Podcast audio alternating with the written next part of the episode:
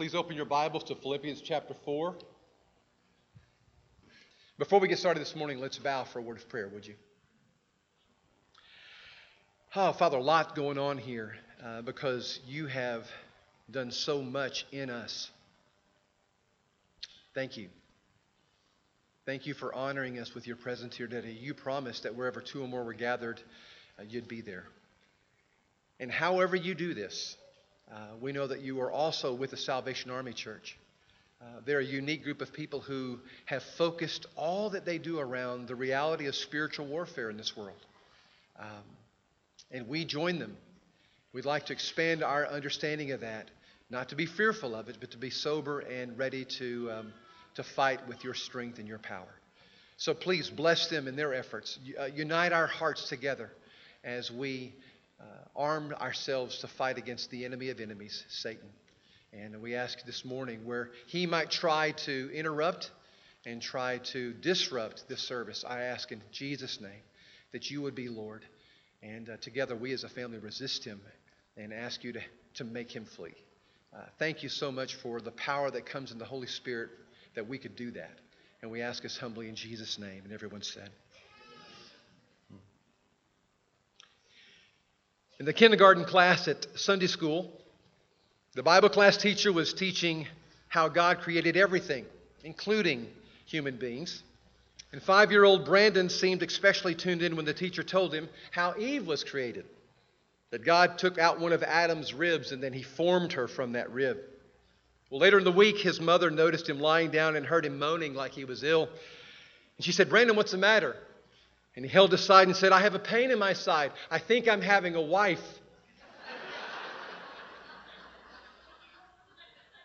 Half of you didn't think that was funny. Now, what I hope you hear in that introduction is this how quick we are when we're in pain to all of a sudden become prophets and start predicting the future. Most of the time, I think, if we're honest, we're about as accurate at doing that as Brandon. We're in a series of lessons that I've been calling Greater Than. And each week we have asked the question Is God sufficient for the largest challenges of our lives? Two weeks ago we talked about God being greater than our past. Last week we talked about God being greater than our present. And many of you have sent me emails and found me after services and said that that was a message I needed to hear. Well, if there was anything in any of those messages that you did hear that helped your life, it was God who did that through me. There's a lot of things that we wish were in our future. And so we hope this week that God is greater than that future. I think a lot of times we'd like to order our future kind of like we do food. For starters, Lord, we'd love to have an appetizer of incredible joy. For the main course, could we have a helping, a huge helping of good health? For the sides, could we have people who deeply care for us? And then for the other side, could we possibly have all the money we need to take care of our needs and maybe just a little bit for our wants? And for dessert, could we have a long life that ends with a quick and painless death at just about 85? Now, if you're 85, you're thinking 95, all right, Jim? But doesn't that pretty much describe how we'd like to see our, at least in a big general way, our future unfold? What kind of future do you have in mind for you and your family? It is amazing to me how much money Americans spend on trying to get an idea about what's going to happen in that future. So we hire stock market analysts to know what's going to go on there. We, we, we seek prognosticators to tell us what our favorite team's odds, odds are about getting into the national championship or winning the Super Bowl. We wonder what the future holds for our candidate that we want to see elected in 2020. Some are going to have palms read, some will look to tarot card readings, some will use Ouija boards, some will perform religious acts. All to try to influence and manufacture the future they desire. We spend a great deal of time and money on hoping to arrange for a happy and meaningful future.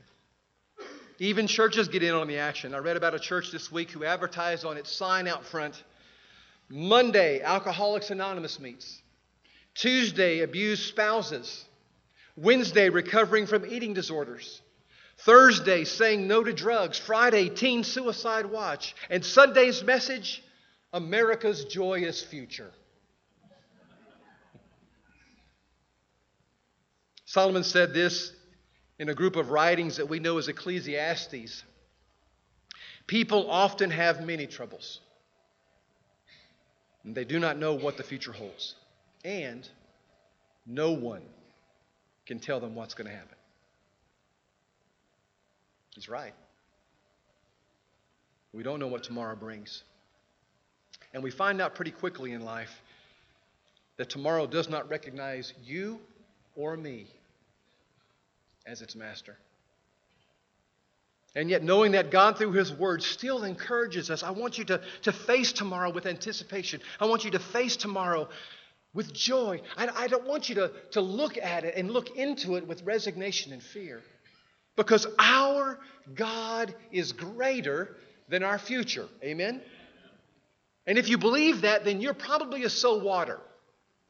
And if you don't believe that, you're most likely a what ifer. Now, what ifers are those folks who are full of anxiety about the future, saying, But what if this happens? And, and what if that happens? And, and what if this never happens? And so waters, in short, are full of anticipation. Not knowing what the future is going to hold, but knowing the one who holds us. And that is good. And so, Whatever happens, we believe God's going to work good for not only him, but also for us. But all of it for his glory. So, which camp do you fit in? Now, you're a what ifer if worry about the future dominates your life. You're a so water if hope for the future dominates your life. But regardless of the camp that you fall into, I want you to know this Jesus was a sharp critic of those who worry. He's very clear he does not want us what ifing our way through life. Two reasons. Number one, he thought worry was irreligious. Pagans, he says, are those who have no relationship with God. They worry about everything. And so the pagans try to make an idol of certainty. They want deities they control who will give them certainty for their future rather than just trusting that the God that they serve is good and will lead them into the best future. So, worry is irreligious, but also Jesus says this worry is irrational because it doesn't do a thing for your tomorrow, it just ruins today. Matthew, 20, Matthew 6 and verse 27 says, Can any one of you, by worrying, add a single hour to your life? And we know the answer is no. See, the problem with worry is that all of my worry about tomorrow is experienced right now. My mind and my emotions and my body doesn't know the difference between something actually lived out in my imagination or something lived out in my presence. Some of you may be old enough to remember the first Gulf War crisis. Saddam Hussein invaded Kuwait, and the Allied nations and the United Nations both told him to leave. He said, You try and make me, and I will shoot Scud missiles over into Israel. Now, at that time, it was believed he had chemical and biological weapons. And so Israel began passing out gas masks to everyone and began to teach the populace how to handle chemical warfare if it actually happened. And there was huge stress, to say the least, in the nation. Well, Saddam Hussein actually did send Scud missiles. As a matter of fact, he sent 17 of them. And there were some people who lost their lives. But when it was over, here's what the medical community learned about missiles and how they affected the people. Now, while the missiles killed a few people, many more people died before the first missile ever landed from heart attacks and strokes. It's believed that the threat of missiles killed people, yes, but the missiles themselves really weren't the biggest culprit. Stress and worry and anxiety was. And Jesus says that's all worry's good for. It has no impact whatsoever on tomorrow for good. No, it only robs you of the joy of today. And worry steals from those around you. And here's why I say that because if you're a worrier, you're probably not a very good neighbor. Worry will turn someone who shares what they have into someone who hoards what they have. At least that's what Jesus says. He tells a story about a rich man who had a good year in business. So much so that he couldn't put all of his crops in the barns. Now, there were hungry people all around him, but instead of sharing his excess with the needy, he thought, I'm going to store up what I have for the future. And so he built bigger barns. And then he unexpectedly died. And God called him a fool. Now, I know there's a lot of applications about that story, but would you hear Jesus' application? He gives the very next verse Luke 12 22. Jesus says to his disciples, Therefore, in light of all that I've just told you about a rich man who stores and hoards rather than shares, I tell you this don't worry about your life and what you'll eat or about your body and what you'll wear. He goes on to say, The birds and the flowers do a better job with that than all of you humans. But still, don't worry. You don't have to. Church, Jesus isn't thrilled at all when we act like a bunch of what ifers. He's just not. And if you're a what ifer, you most likely are also not just a worrier, but you're a wonderer. Here's what I mean by that. In Numbers chapter 13 and chapter 14, the children of God have been delivered by miracles and mighty works out of Egypt, through the Red Sea, and up to the borders of Canaan. And they send in 12 spies from each tribe to look at this brand new land, and they come back with a unanimous report. This is a great land, so much so that any nation could have a glorious future in there. And two of the spies speak up and say, So, with God as our strength, let's go. Because God is, if He's for us, who could be against us? And 10 of the spies say, Hold your camels. Not so fast. Yes, it is an amazing nation. Lots of great things there. But I'm telling you, if we go in there, it's not a glorious future for us, it's a ruinous future. Because we saw giants in there. And they're not packing their bags just because we showed up on their doorstep. Which group are the what ifers? And which group are the so waters? Here was a what ifers problem. They saw the giants in the future as greater than the God who had promised them a blessed future. And how do we remember that generation? They are the generation that wandered around in circles and waited for the next funeral to happen. They're the generation that wandered around in circles and they waited for the next funeral to happen. Question You know any churches like that? You know any Christians like that? They're afraid to tackle the giants threatening the future? Well, I can tell you this they may be waiting, but they're waiting their way into irrelevance. One of my fun challenges of living in the mountains of Ruidoso was to help teach my kids to ski, snow ski, that is. If you've been snow skiing, to do it well, you've got to overcome this almost natural desire to lean back in the mountain into where you've been to stay safe. But to enjoy skiing and to get where you want to go, you've got to actually lean out over those skis. It's a little frightening. But oh my goodness, when you have someone who, who teaches you how to do that and who leads you through that experience, it is amazing. God's asking us to, as a church, not just lay back on what we've done in the past and try to be safe. What God's saying is this there is so much more. Let's get at it. Let's get at it. I don't want to be the church that just went around in circles and waited for another funeral to happen. You? Scripture's calling us to lean out. The scripture's calling us to answer to a greater than God, the greater than any failure possible or any mistake possible, because our hearts are entrusting He will lead us where He wants us to go. In Psalms chapter 112, David says, here's where happiness is. Happy are those who fear the Lord. Nothing else. Fear the Lord above all else. Corrie ten Boom puts it this way Never be afraid to trust an unknown future to a known God. It's all right. How do you overcome this worry?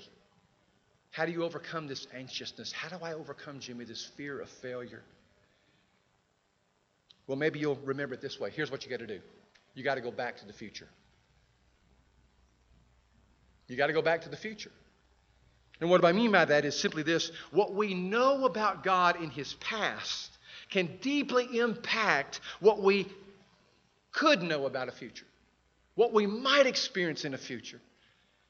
I think that was Jesus' primary truth that he was trying to point all of his disciples to when he said, Look, look, look, look, look. Just, just look around at birds and look around at, at, at, the lilies and, and look up at the sky. Come on, guys. The grizzlies as well as the galaxies prove, they shout, they declare.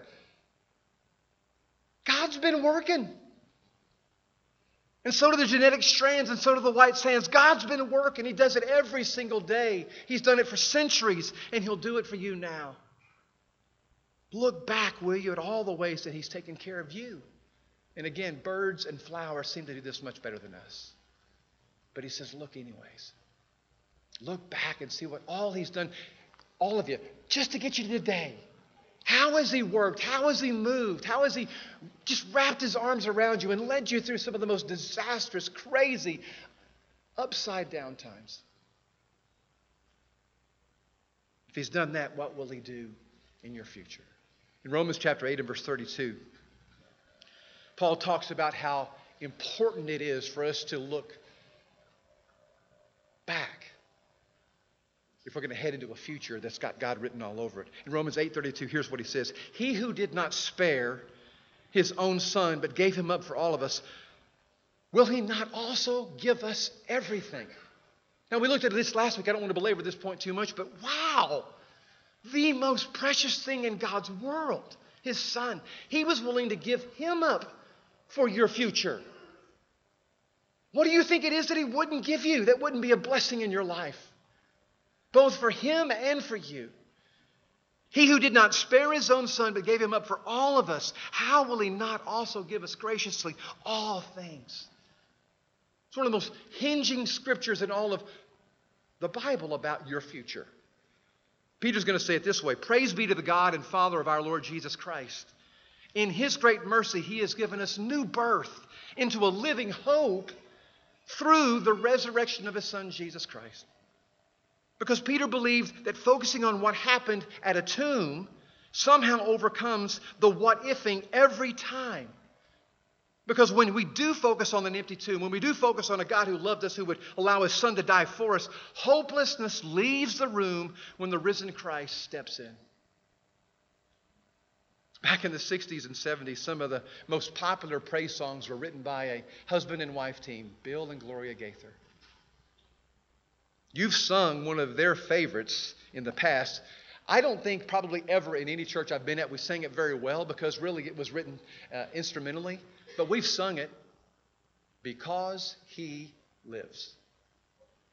It was written in 1969. They had two beautiful little girls and they weren't expecting to get pregnant, weren't really desiring or planning to get pregnant, but Gloria found herself pregnant with a little boy.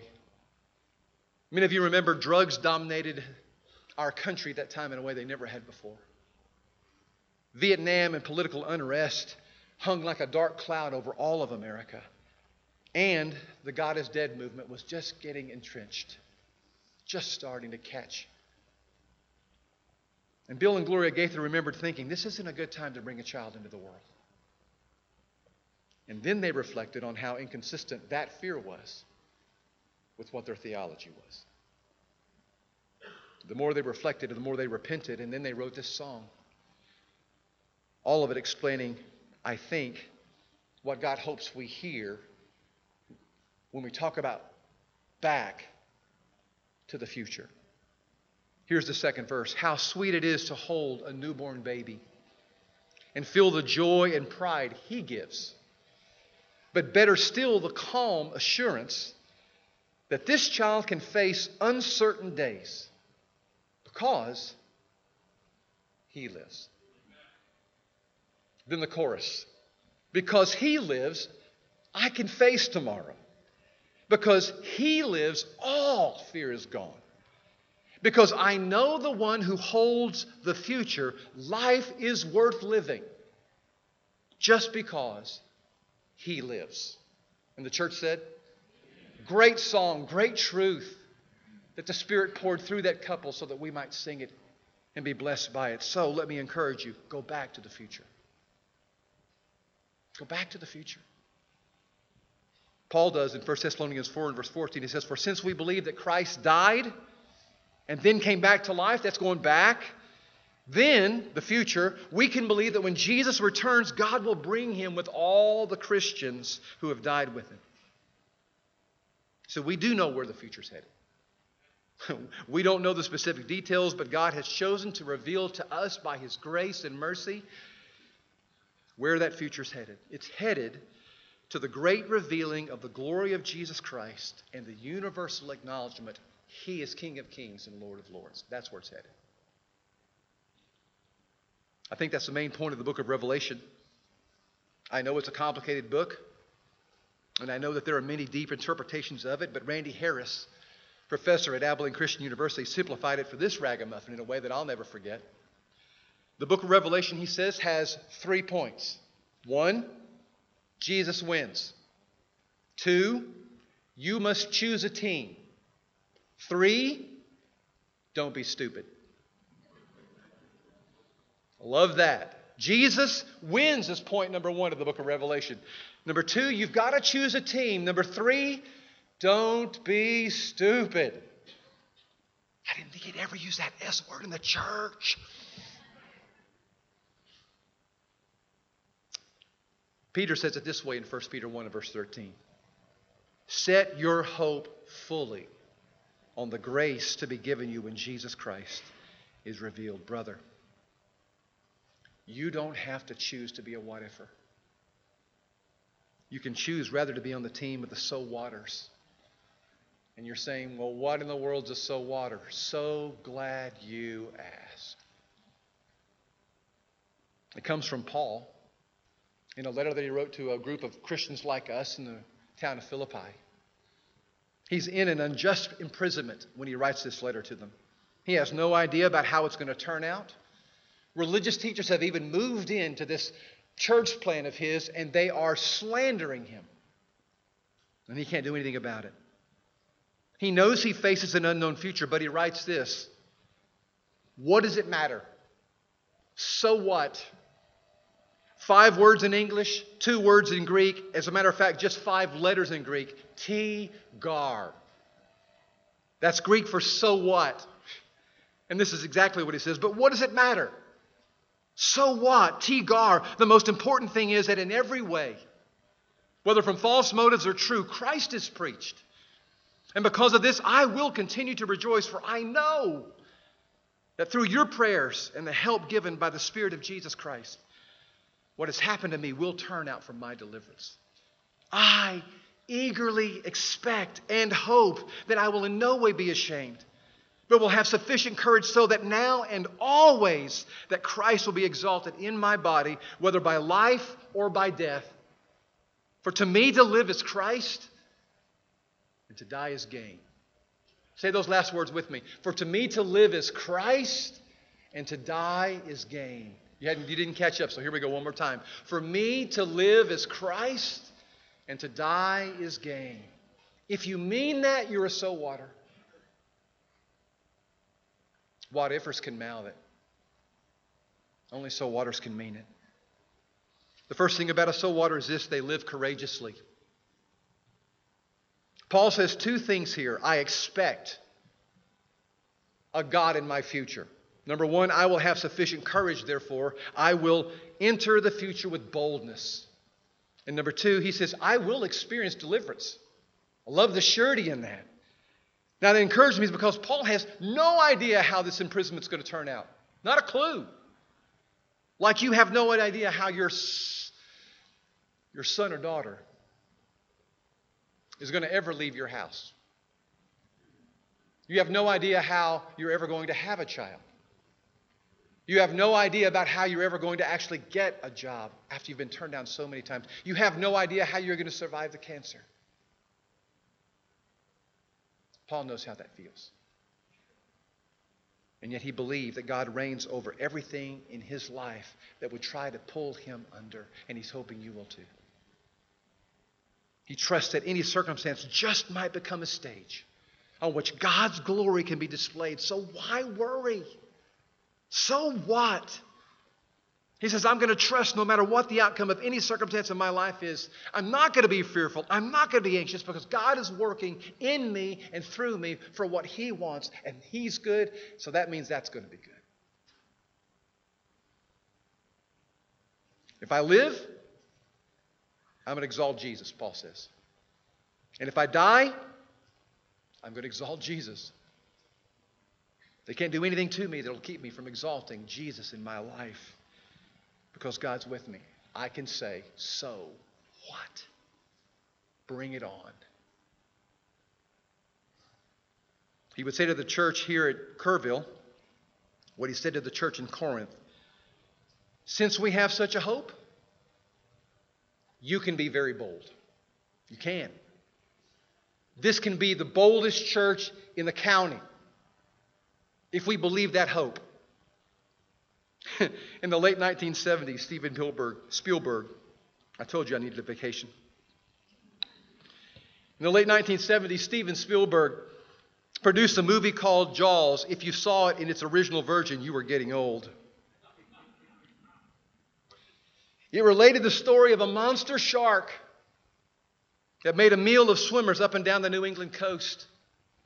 And one of the more famous scenes involved this crusty old boat captain and a local sheriff and a deckhand that set off on the fishing boat in search of the shark. Nobody had seen the shark, including these three men.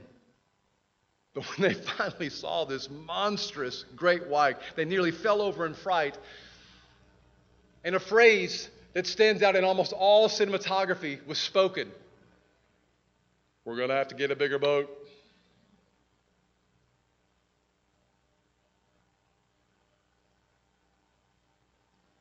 Friend, if you're afraid,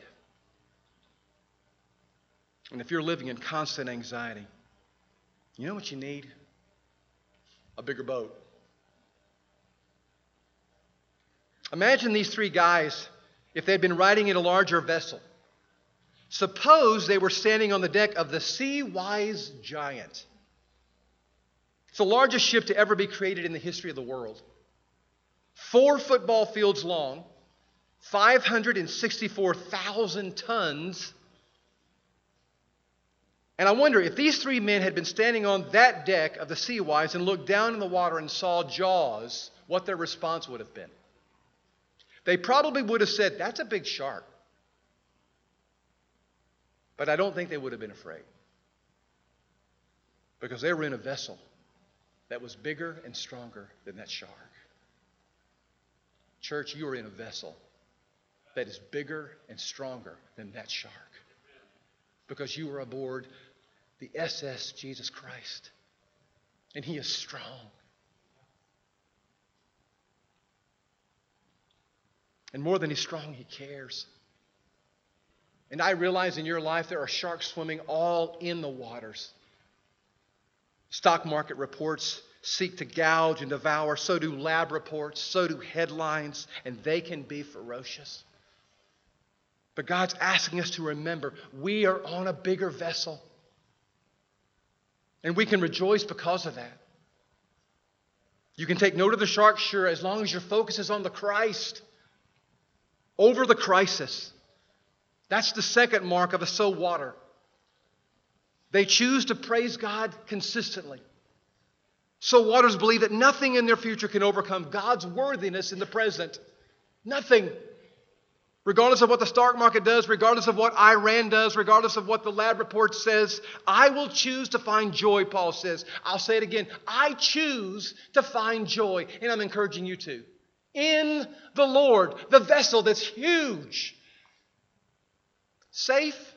No, there's sharks everywhere in the water. But strong and able to deliver you through anything. That rejoicing is possible not if you're a what ifer, but if you're a so water. And Paul was, and so he can write this Rejoice in the Lord always. Again, I say rejoice. Let your gentleness be evident to all. I'm telling you, the Lord's near. Don't be anxious about anything, no matter what the sharks are, but in everything. By prayer and with petition, with thanksgiving, you present your request to God, and the peace of God that passes all understanding will guard your hearts and minds in Jesus Christ. You need a bigger boat. And I'm telling you that our God is greater than all other boats in this world. And if you don't try to sail with him, if you don't, you will sail with another boat and another captain. I can't make you that promise with any other other than Jehovah. This week, let me be a prophet for a little bit. When you go to work or turn on the TV or read the news, the world is going to be there to invite you to a seat at their table. It will be a buffet of cynicism and despair and hopelessness. And what I hope every single one of you will say is no, thank you. I'm riding a bigger boat with a better captain. Because my God's greater. You say, well, Jimmy, how do you know if you're a what ifer or a so whatter? Can you nutshell it down for me? Well, here we go. Complete this sentence. Go ahead and put it up, guys. For me to live is